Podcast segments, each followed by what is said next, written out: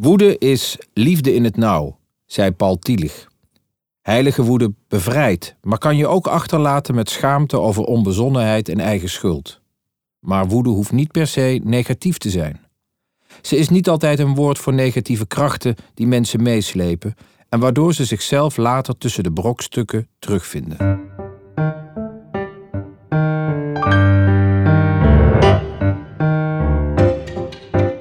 De Theologie-podcast gaat over wat vandaag speelt in kerk en theologie en wil delen, inspireren en verdiepen. Giet ten Berge, geboren Haarlem op 1 mei 1948, is socioloog, theoloog, publicist en vredesactivist. Hij schreef in het themanummer van Herademing over woede. Herademing is een tijdschrift met aandacht voor hedendaagse spirituele stromingen en ook voor bronnen uit het rijke verleden. Het artikel luidt Is woede tot vrede in staat? Wij gaan in gesprek met Giet over woede, vrede en de relatie tussen beide verschijnselen. Dit wordt een aflevering waarin we kennis maken met een fenomeen uit de christelijke spiritualiteit: de woede. Giet, van harte welkom. Ja. Tabita en ik eh, gaan met jou in gesprek over woede. En ik vroeg me af, wanneer was jij voor het laatst woedend? Vanochtend. Vanochtend zelfs? Ja. Wat gebeurde er vanochtend? Nou, ik, uh, ik keek naar uh, uh, een paar internationale zenders. Ja. En dat doe ik op het ogenblik veel in verband met de oorlog. De oorlog Rusland-Oekraïne. Die oorlog, ja. Er zijn er wel meer, maar deze toch, deze toch maar. En ik hoorde over de, uh, de massagraven die gevonden zijn nu weer. En uh, nou ja, dat. Uh, nou, misschien moet ik eerlijk zeggen, want ik moet natuurlijk antwoord geven op jouw vraag: wanneer was je voor het laatst woedend? Ik merkte, als ik echt eerlijk ben, dat ik, dat ik iets van een aha-erlevenis had. Alweer een flagrante schending van, van, van mensenrechten waar is mijn woede? Meer, meer dat. Eigenlijk gebrek aan woede. Ja, dat je, dat je bij jezelf afvraagt van, stomp ik af? Nee, dat doe ik niet. Anders ga ik ook niet ochtends voor die radio of voor de televisie zitten en mijn kranten kijken en zo. Uh, uiteraard niet, maar uh, er zit wel een bepaald soort van gewenning in. En die, uh, ja, die vind ik ook wel een beetje verontrustend, ja. Want ik denk niet dat ik de enige ben. Maar stel ik had naast jou gezeten, wat had ik dan gezien van die woede? Uh, Was je gaan smijten met het servies? Nee. Gaan schreeuwen? Nee, nee, nee, nee, nee. Maar ik heb, uh, ik heb dan uh, op zo'n moment dan laat ik misschien een, een fijne vloek rollen, maar nee, nee, dat, dat niet. Maar het, ook, ook, ook een gevoel van onmacht. Hè? Het is onmacht en woede liggen natuurlijk behoorlijk bij elkaar en vrij dicht zelfs. En, ja, nou ja, er is er nog, nog, nog een derde emotie in, de, in, het, in het spel, namelijk uh, dat je het. Um, um, een soort van, van dat je, ja, uh, ik wil niet zeggen onverschilligheid, maar uh, het, je hebt het allemaal al een keer meegemaakt. Misschien is dat ook wel een beetje de emotie van een, van een ouder wordende vredesbeweger. Maar hoe, hoe ziet een woedende giet eruit? Nou, dan ga ik, dan ga ik uh, als ik echt iemand bij me heb en, ja. uh, en waarmee ik het ook oneens ben, nou, dan ga ik daar op af, ja. En, dan, en hoe laat... ziet dat eruit? Wat nou, gebeurt er dan? Dan, um, uh, dan gaat de adrenaline gaat omhoog. En dan wil ik bij het punt komen waar ik, waar ik woedend over, over ben. En ik ben ook wel, uh, merk ik, uh, makkelijk te provoceren. Hè? Ik bedoel, als iemand een standpunt inneemt, of dat bewust tegenover mij inneemt, uh, waarvan hij of zij weet dat hij me daarmee kan kietelen, nou, dan hebben ze hem op de kast. Maar het blijft dan wel aardig ra rationeel. Ja, dat, dat, dat wel. Nee, ik heb, ik heb nog nooit geweld gebruikt. Maar wel met deuren gesmeten? Jawel, jawel, jawel. En is er een situatie waar je spijt van hebt achteraf, van je woede, waarin dat ook kenbaar werd voor de ander? Komt er dan iets bij je bovendrijven? Ja, dan, nou ja, dan komt er inderdaad iets boven bedrijven van, nou, uh, uh, had ik me toch niet wat meer in kunnen houden. Heb je een voorbeeld? Iets, iets van, uh, van schaamte. Is er een situatie waar je je voor schaamt achteraf? Waar je dus woedend werd? Kun je een voorbeeld geven? Wat komt er bij je op? Ja, eh, ik moet een beetje graven dan hoor. Maar eh, eh, het, zijn, het zijn toch meer familieomstandigheden, zal ik maar zeggen. En daar ga ik ook niet helemaal naar bij. Maar ik bedoel, ik ben wel eens over het. Ook, ook op mijn eigen geliefden kan ik soms wel eens heel boos worden. Ik kan ook heel. heel heel rustig en vredig uh, zijn. En uh, dat ze zich af, ook wel eens afvragen: van, maak jij je niet wat meer boos hierover? Uh, dat, dat kan ook zijn. Maar het is interessant wat je Ja, zegt. Want je zegt als het dichtbij komt, Ja. de eigen geliefde, de eigen cirkel, dan is er ook een reflectie op. eh, Ja. heeft dit, wat is het effect van dit gedrag? Ja, ik dit? ja, precies. Ja, ja, ja. Nou ja, kijk, en, ja, er zit inderdaad, eh, eh, wat jij net zegt, ook een eh, rationele. de rationele component is bij mij ook vrij, eh, vrij sterk. Als ik in commissie bo- boos moet zijn, is dat toch wat anders. Hè? Dat Ja. is, eh, ja. Nu zei je als eerste. eh, waarover ben je woedend? Was je eerste reactie of verwijzing de, de oorlog eh, Ja, in Oekraïne-Rusland? Je Ja. bent vredesactivist ja. Geweest of ben je het eigenlijk nog? ja, ik denk dat ik dat nog wel steeds ben. Misschien wat minder. eh, eh, actief, in ieder geval niet, eh, niet meer voorop. samen met Ben Terveer, Mintjan Faber en al die andere mensen die er al voorop zijn. Ja, ja, bedoel, ja nou, ik, liep daar. Ik liep daar 80? nee, ik bedoel dat beeldend, metaforisch. Kijk, dat, is een, dat, is, een, dat is een beweging van, van mensen die heel heel nauw ook op elkaar eh, eh, betrokken waren. En eh, die, die camaraderie, die permanente discussie met elkaar, het voortdurend ook scherp aan elkaar. Ja, dat heb ik altijd heel mooi gevonden en ook heel, eh, heel, heel belangrijk. Ik merk gewoon dat eh, in het gepensioneerde bestaan eh, dat je het wat meer op je eentje uitzoekt. En dat is. ja, en dat mis ik dan wel eens, ja. ja, ja. wordt woede gezapiger als je ouder wordt? Slaapt de woede in? Nee, nee, nee, nee, nee, nee dat, eh, dat niet. Maar eh, je hebt bepaalde situaties al wel eens eh, gezien. Hè? Nou ja, bijvoorbeeld, eh, ik, ik heb nog wel de laatste tijd eh, wel eens wat discussies ook op Facebook gevoerd met, eh, met mensen van, eh, van Kerk en Vrede. En die eh, staan duidelijk anders in dit conflict dan, eh, dan ik. Ik ben meer een 14 karaats pas- pacifist. En eh, daar heb Wat je betekent meer... dat? Nou, ik denk dat een veert... eh, Kijk, ik ben oorspronkelijk dienstweigeraar. We hebben beroep gedaan op de wet gewetensbezwaren militaire dienst. Maar ik herinner mij, en dat zat er eigenlijk al vrij vroeg op die manier in... eh, dat ik... ehm, ehm, nou, dan moest je voor de commissie komen en dan moest je, moest je toelichten... wat, jou, eh, wat jouw ehm, eh, bezwaren waren waarom jij niet in de militaire dienst wilde... En eh, toen heb ik op een gegeven moment een voorbehoud gemaakt. eh, gewoon actief, zonder dat me dat naar, naar gevraagd werd. Ik zei van ja, het kan best zijn dat ik er over tien jaar anders over denk. En is dat zo? Ehm, ja, zijn vele zeker jaren dit verder inmiddels. Ja, nee, nee, maar tussendoor is dat, is dat ook wel eens op, eh, opgetreden. Maar ik heb dat nooit hoeven verantwoorden. Maar ik weet nog wel dat er toen een predikant in die commissie zat. En die werd ja, ik, ik zou, ik kon niet zeggen hij werd woedend op mij, maar hij reageerde toch wel als, ehm, als door een slang gebeten. En eh, zei, dat kan helemaal niet. Jouw geweten, dat, eh, dat, eh, dat hoort vast te staan. En anders is het geen geweten. Nou, daar kregen we een hele interessante discussie over toen. En daar- zat overigens ook in die commissie meneer Stempels, was een voormalige hoofdredacteur toen van NRC. En eh, die zei van, nou, ik kan me dit toch wel indenken. Dus die ging gewoon mee in die discussie met mij. Dus uiteindelijk ben ik erkend. En dat heeft ook wel te maken met een eh, verschil in beleving van pacifisme.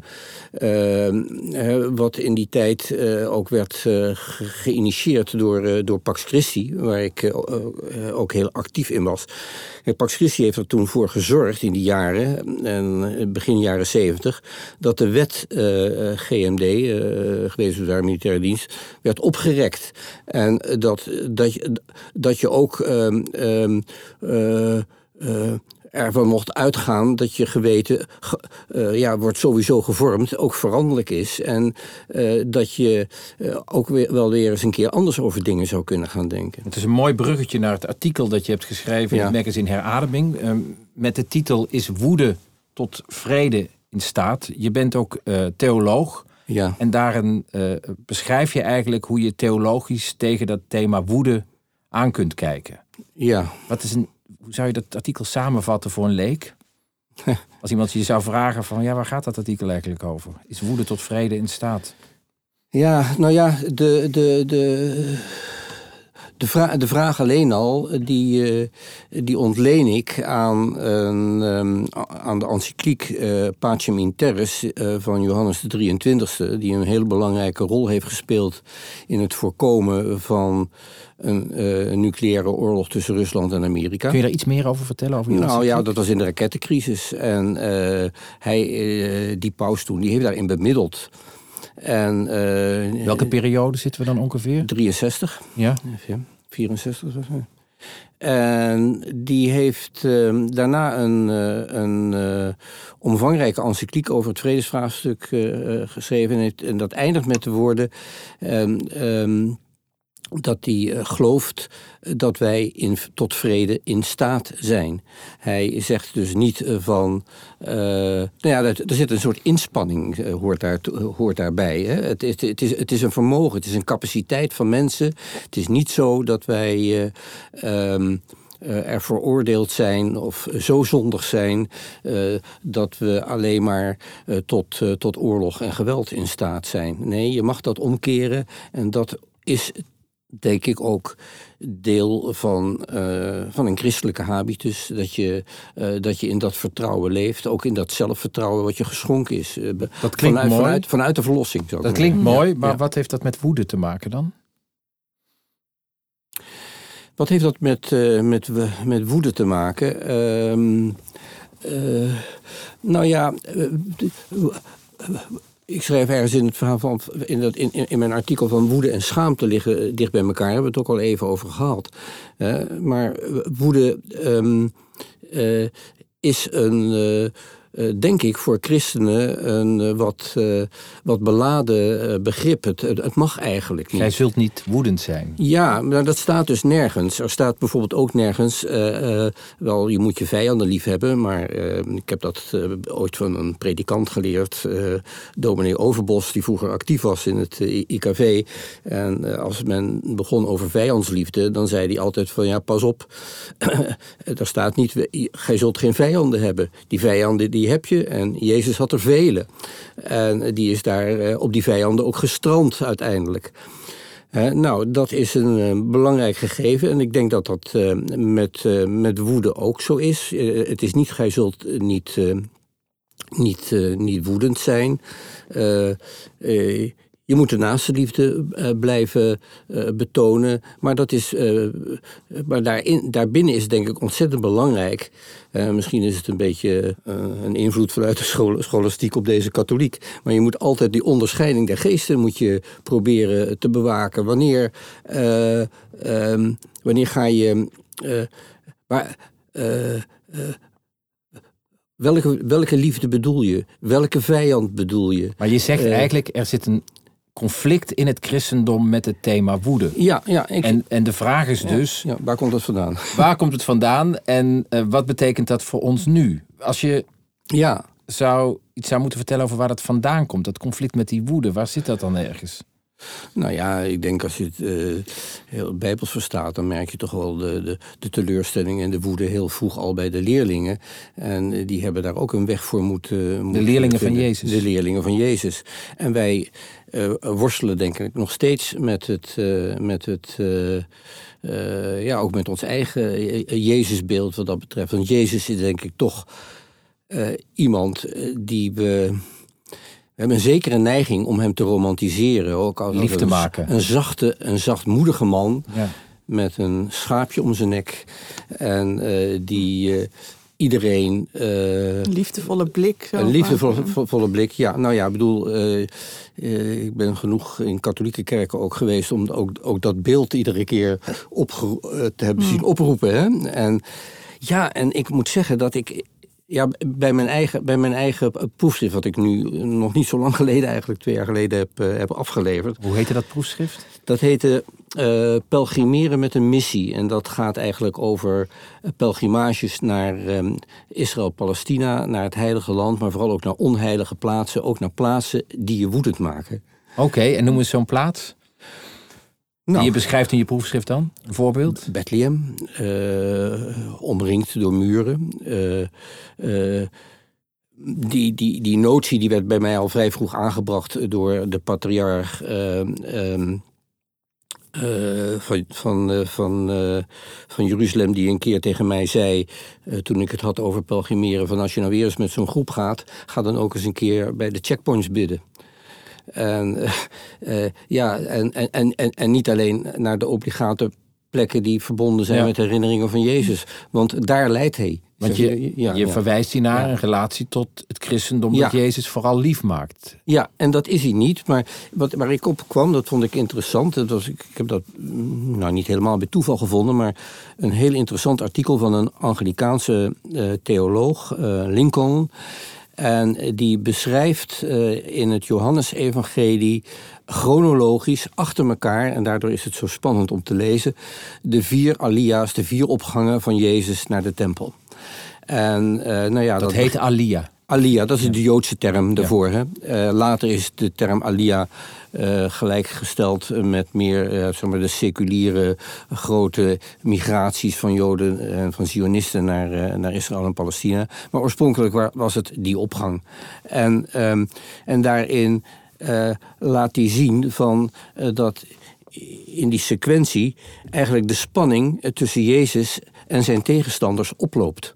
Het begint met, het, uh, met de tempelreiniging, hè, dat uh, wisselaars. Dan is Jezus toch redelijk woedend, kun je ja, denk ik zeggen? behoorlijk. Uh, meer nog driftig, ja. hè, denk ik. En soms dan weet hij opeens van ja. Als hij dan in de, bij de vijver van Siloam, als hij dan die, die, die, die man heeft genezen en dan zegt van nou, laat je maar zien aan, uh, aan, aan de priesters in de tempel. Maar dan gaat hij wijselijk niet mee. Maar ja, dan speelt er ook al een dreiging van steniging. Dus hij ontloopt dan ook alweer het conflict om het nog niet erger te maken. Ja. Maar hij stuurt hem er wel naartoe. Laat jij hem maar zien. Maar die woede groeit aan, zeg Die woede groeit aan, groeit aan. En dan helemaal in het einde, ik bedoel, in het Matthäus-evangelie zie je dat, en dat vind ik inderdaad, ja, dan is hij, is hij in Jeruzalem voor de laatste keer, je zou kunnen zeggen een laatste opgang, en dan tot zeven keer toe maakt hij zijn, echt tot zeven keer toe maakt hij zijn tegenstanders voor huigelaars uit. Aan, en wat wil dat zeggen? Nou, dat hij, die, die hij, is, hij, is helemaal, hij is helemaal aan de rand gekomen van zijn machteloosheid en van zijn, van, van zijn woede. Woedender kan hij eigenlijk niet zijn. En dat is hij over uh, de priesters, dat is hij over, ook over het Hof van Herodes. En um, als je dat leest, uh, dat stuk in het Evangelie, uh, dan denk ik: God, man, je tekent je eigen doodvonnis. Maar woede grenst dus aan machteloosheid, ja, zeg je? dat zie je daar dus ook heel duidelijk. Tegelijkertijd zie ik soms dat mensen die heel woedend zijn... daarmee eigenlijk de macht weer terug willen nemen. Als ik bijvoorbeeld denk aan een oorlogssituatie. Wat doe, zou, of zie je dat anders? Ja, nou, ik wil, ik, ik wil ook nog wel even doorgaan op wat, ja? op wat ik dan, dan, dan Jezus zie doen. Hij, um, hij wordt dan ook vaak geprezen om zijn pacifisme. Maar ja, er staan er zijn natuurlijk wel, wel, wel ook, ook andere uh, merkwaardige stukken waarin hij zegt dat hij, uh, dat hij het zwaard is komen brengen. En er is ook een. Hij zegt tegen Petrus, ik vind dat altijd zo'n. Ja, we gaan dan misschien op de, op de, op de letter zitten. Hè? Maar goed, dat mag dat, bij een uh, theologiepodcast. Dat mag het, ja. ja, ja hè? Maar hij zegt, hij zegt tegen Petrus niet van breek dat zwaard doormidden. Hij zegt steek het weer terug in je scheden. Dus gebruik het niet. Maar hij zegt dus niet van je zult nooit het zwaard gebruiken. Ja. Maar jij hebt dan een soort, voor, je haalt deze passages aan. Dus ja. nou, Jezus niet te veel als pacifist uh, nee, niet te veel, nee. Maar je bent wel zelf vredesactivist. Ja. Hoe, uh, hoe zie je dat dan? Gaat dat samen? Uh, ja, ik vind, dat, ik vind dat lastig, maar ik, ik leef in die spanningsverhouding. Hè. Um, als ik het nou bijvoorbeeld naar deze tijd toebreng, dan denk ik van, nou, ik ben, ik ben inderdaad geen pacifist. Ik heb erg goed opgelet op alle discussies. Ik vind bijvoorbeeld dat de opstelling van de Duitse kerken, zowel de, uh, de evangelisch-Lutherse kerk als van de katholieke kerk, in deze oorlog van begin af aan. Wat is die opstelling? Nou, dat is, die tweeledig. Dat is aan de ene, eh, wij stemmen in met de verhoging van de defensieuitgaven. Wij tekenen daar geen bezwaar tegen aan. Oekraïne moet geholpen worden. Um, maar wij vinden uh, wel met die aantekening dat dat alleen met wapens mag gebeuren die. Um, uh, waarmee zeg maar, ja, alleen maar de, de vijand uh, kunt, kunt afweren en verdrijven. En meer meer mag niet. dus dat, dat zeggen ze. Er zit dus een, een vorm van, van, van zelfdiscipline, van zelfbeperking in. En vind je dat goed of niet? Ja, goed? dat vind ik heel goed. En, ja, en dat is, daar, daar, daar spreekt ook mijn, mijn, mijn, uh, ja, mijn hart als vredesbeweger natuurlijk. Ja. Ik bedoel, dat, dat, je, dat, je, dat, je, dat je het dilemma ook wil erkennen. Dat je, dat je de zonde van het geweld niet altijd kunt ontlopen. Uh, maar, uh, dat je, uh, maar dat je er wel, zeg maar, vanaf het moment dat je erin gaat, weet waarmee je, waarmee, waar, waar, waar, waarmee je bezig bent. En daar verantwoording over aflegt naar anderen, naar jezelf, naar God. Nou, ja. Ja. Ik wil even terug naar dat artikel, het woede tot vrede in staat, ja. zeg je. Je schetst net over Jezus, die in de Bijbel eigenlijk steeds woedender wordt. Ja. Ik stelde net even de vraag, is die woede, want je verbond dat ook met machteloosheid... Is dat soms niet ook het terugpakken van macht? Is, zijn mensen soms ook niet om oneigenlijke redenen woedend? Ja, nou, uh, als het uh, terugga, terug, terug, terugpakken wordt van de macht om de macht, bedoel dan kan zeg maar, de ene. Met de vuist op tafel, ik ben de baas. Ja, ja, ja. Ik denk dat het belangrijk is als je weet dat je na afloop je ook ongemakkelijk kunt voelen over je woede. En. Uh, uh, schaamte. Uh, nou ja, ik stel die vraag eigenlijk ja, nee, met een reden, omdat de vraag is woede tot vrede in staat heeft misschien ook daarmee te maken dat we allemaal wel ervaringen hebben waarin ja. mensen woedend zijn. En dan heb je toch het gevoel, nou, dit, is niet voor een juiste zaak. Dit is nee, voor jezelf. Of... Ja. Zou, in Nederland hebben we genoeg mensen een kort lontje, zou je kunnen nou, zeggen. Ja, dat zou nou, we ons over van alles uh, op ja, als, ja, waar we het niet mee eens ja, zijn. Nou ja, kijk, maar, maar, dan gaat het er inderdaad ook om dat je heel... Dat, uh, uh, ja, dat, ik heb soms ook wel eens het idee dat de woede op zichzelf al iets moois zou zijn. Maar dat zeg ik niet. He, daarom is het ook een vraag. Hè?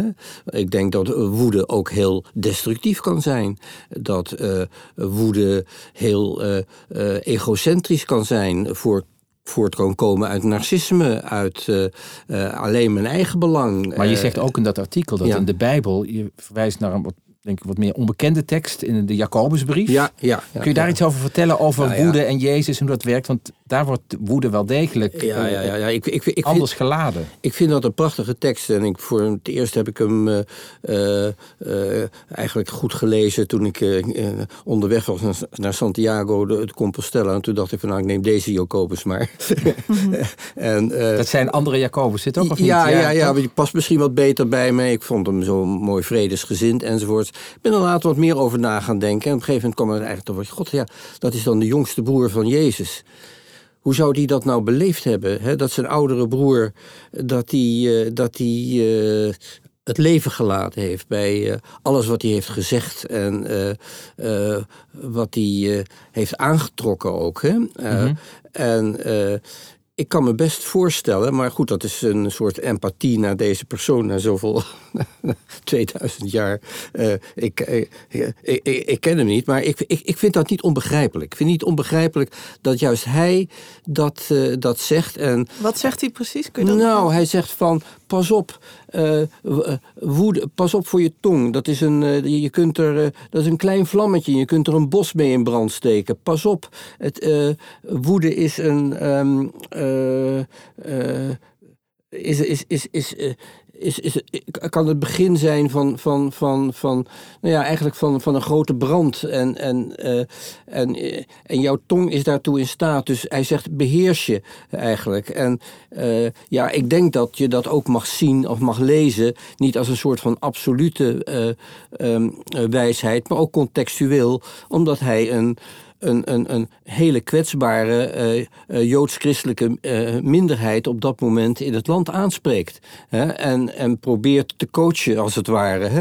En, eh, maar wat het is, niet minder interessant. En wat is dan het Jezusbeeld dat daaronder ligt bij hem, denk je? Ik denk, ik denk inderdaad dat hij ehm, misschien, eh, en het is in 62 geloof ik dat hij die brief, eh, brief schreef, dat hij nog wel steeds behoorlijk geschrokken is van ehm, eh, eh, hoe het allemaal heeft uitgewerkt. En want eh, niet, eh, niet alleen Jezus eh, heeft er het leven bij gelaten, maar er waren er meer eh, inmiddels. Hè. En dat zag hij dus ook natuurlijk gebeuren.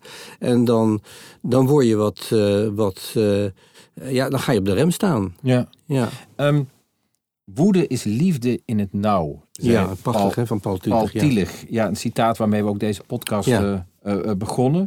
Als je kijkt naar deze tijd, waarin dus, Tabita noemde het al, veel mensen boos zijn. Is dat liefde in het nauw? Of is dat die woede waar ik het net over had, waar mensen de macht willen grijpen, waarvan je denkt, Ja. liever niet? Nou ja, oké. ik- Wat ik- is het? Ik begrijp, ik begrijp het nou ook weer- nog weer beter. Ehm, ja, ik denk, ik, denk, ik, denk, ik denk toch eh, dat dat niet altijd liefde in het nauw is. Nee, ik denk dat ja, we sowieso in een tijd leven waarin we eh, erg begaan zijn met onszelf. En eh, dat kan er ook mee te maken. Nou ja, in allerlei mogelijke protesten van bepaalde, bepaalde groepen. En eh, die, eh, die alle aandacht van zich vragen. Voor, eh, van, van, het land op, op, zich. ja, ze eisen nogal veel, vind ik. En dan. eh, nou ja, we hebben gezien hoe dat met die boerenprotesten ging. En hoe dat ook af en toe uit de hand liep.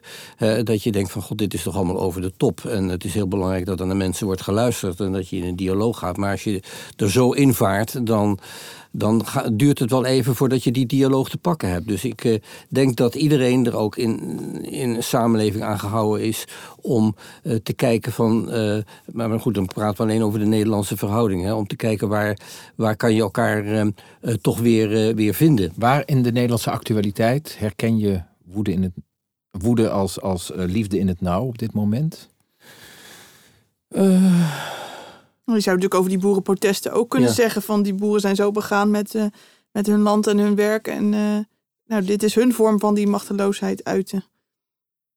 Het is natuurlijk spannend. Ja, kijk, ik, ik, ik, ik, zit, ik zit niet erg, heel erg in dat verhaal, moet Hmm. ik Maar eh, welk moet ik verhaal zet zeggen. je Nou, zelf? Waar, waar zeg je Nou, daar? kijk, als, als, het gaat, nauw? als het gaat om, het, om, om de ecologie, ik bedoel, dan zit ik misschien wat meer aan de ecologische kant. En ik eh, heb ook wel gezien dat er boeren zijn die zich daar zeer voor inzetten. En ik zie ook wel dat ze af en toe.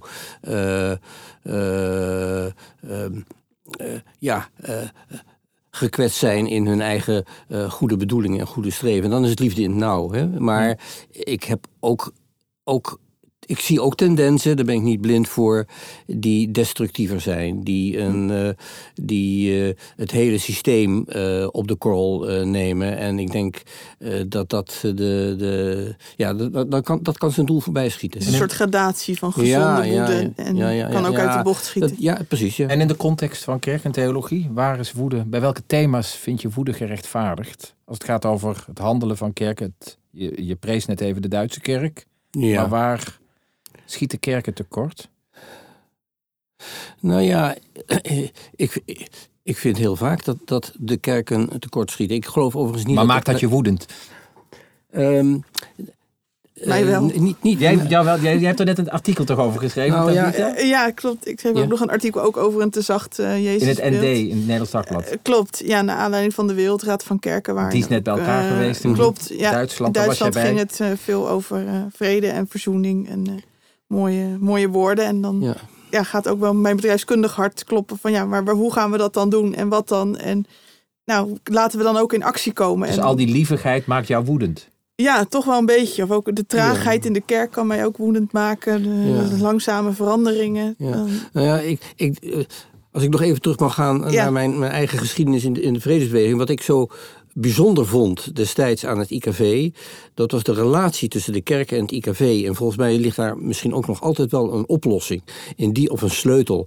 Namelijk dat de kerken toen tegen eh, het IKV zeggen, zeiden van ehm, wij geven jullie de opdracht, jullie, zijn, jullie horen bij ons, jullie de opdracht om voorstellen te doen aanpakken te bedenken, gepassende actie, educatie enzovoort op dit vlak. Daar zijn jullie verantwoordelijk voor. Wij hoeven daar niet tot achter de, de, de, de, de komma eh, zelf ook mede de verantwoordelijkheid voor te dragen. Dat moeten jullie zelf doen. Maar dan maak je als kerk als het ware de weg vrij en je stimuleert een deel van je eigen achterban om in beweging te komen. Hè, kerken hoeven het niet allemaal zelf te doen. Bedoel, dat, eh, Maar ze moeten wel de weg bereiden, zeg ze je. moeten, ja, ze moeten wegbereiders zijn. Ze, En- moeten, ze, moeten, ja, ze moeten het faciliteren. Ze moeten het zorgen dat, er, dat die ruimte er komt. En, En zo. dan is die vraag, is woede tot, is woede tot vrede in staat? Ja, Uiterst relevant, denk ik. ja, dat, dat, ja, ja, Want een kerk hoort de vrede dichterbij te brengen. ja, ja, ja, ja. Die ze, hoeft hem niet, ze is niet ervan- eh, voor verantwoordelijk om, om- om die helemaal te construeren. Dat is niet de verhouding die de kerk tot de samenleving, tot de staat heeft. Hè, maar ze betekent niet dat ze alleen maar is voor ons eh, individuele spirituele welzijn. En daar mag woede ook een rol bij spelen. Zeker, ja. ja, ja. Mag ik je bedanken voor dit gesprek? Graag gedaan. Vond het Tabitha. heel leuk. Ja.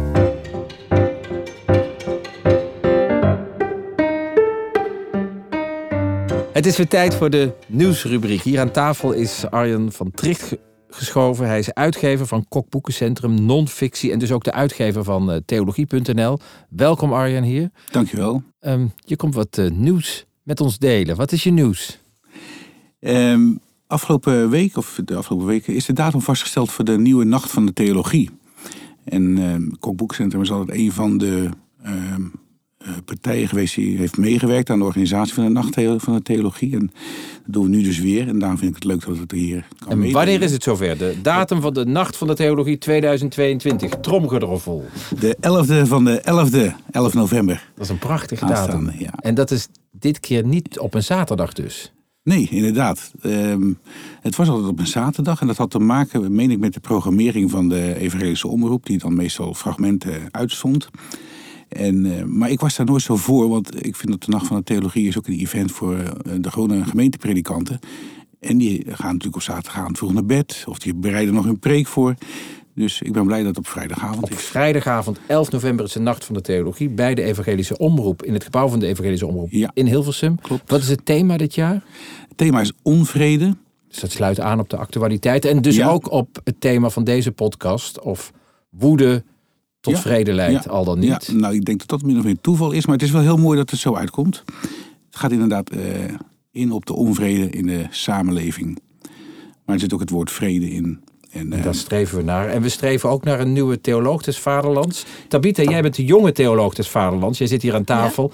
Dat is ook je, het afscheid van jou in deze rol. Ja, klopt. Dan zit mijn jaar er weer op. Maar Ja. dan heb je misschien ook nieuws voor ons. Wat betreft deze podcast. Blijf je of blijf je niet? Nee, ik ga gewoon door. Ja. Oké, wij blijven een duo. Dat is meteen dan ook fijn. een eh, nieuwtje. Ehm, kaarten voor de Nacht van de Theologie, zijn die te bestellen? Ja, ehm, dat gaat altijd via de website nachtvandetheologie.nl. Ik zou zeggen, volg die website eh, vanaf nu elke dag. Daar komen binnenkort eh, met een regelmaat nieuwe berichten op. Daar komt ook eh, op welke sprekers er zullen zijn, welke events, welke muziek. Ehm, het wordt vast weer een heel mooi event. En het is ook wel leuk om te zeggen natuurlijk dat het twee jaar geleden is hè, dat wij Ja. een Nacht van de Theologie hebben Als gehad. event. Het is, het is wel Ja. de verkiezingen steeds doorgegaan. Ja, en het is klopt. eigenlijk overgenomen in de coronatijd door de omroepen die ervoor gezorgd hebben dat deze verkiezing plaats kon vinden. Maar nu is er echt weer een event waar mensen naartoe kunnen gaan. Ja. Dus eh, eh, kijk op nachtvandetheologie.nl.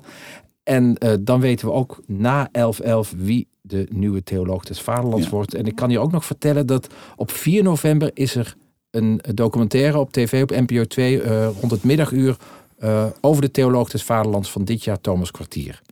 Ja, maar Tom, wij, wij weten natuurlijk heel goed wat de Nacht van de Theologie is. Want wij doen het al jaren. Ja, we zitten maar hier. moet je misschien ook een beetje zeggen dat de Nacht van de Theologie is echt een, een heel mooi event om theologie op de kaart te zetten. Om theologie dicht bij de mensen te brengen. En ja, theologie, eh, aan te geven dat theologie gewoon relevant is, ook in deze tijd. Ja, want we doen net alsof we elkaar nu hier voor het eerst zien. Dat is niet zo. Wij kennen elkaar eh, eh, van achter de schermen bij de Nacht van de Theologie, die we al een aantal jaren samen hebben georganiseerd vanuit verschillende rollen. Ja, Fijn dat je hier was. Ehm, graag gedaan. En eh, het is mooi om een keer in een podcast te zitten. eh, waarvan ik ook eh, een stukje betrokkenheid heb vanuit de uitgeverij. Dus heel leuk. van harte welkom en kom vooral terug met meer nieuws. Wil je meer lezen over het thema woede in Bijbel en Theologie? Ga dan naar de themapagina www.theologie.nl-woede. Op deze pagina hebben wij een groot aantal actuele artikelen over dit thema bij elkaar geplaatst. Wist je dat deze podcast onderdeel is van het platform theologie.nl? Een paar duizend theologische blogs, honderden theologische boekrecensies en duizenden theologische artikelen staan voor je klaar om te lezen. Als luisteraar hebben we een leuk aanbod voor je. Lees alles op theologie.nl één maand gratis. Ga naar de site en kies lid worden. Gebruik de code podcast met hoofdletters tijdens je bestelling. Tot ziens op theologie.nl. Thank you.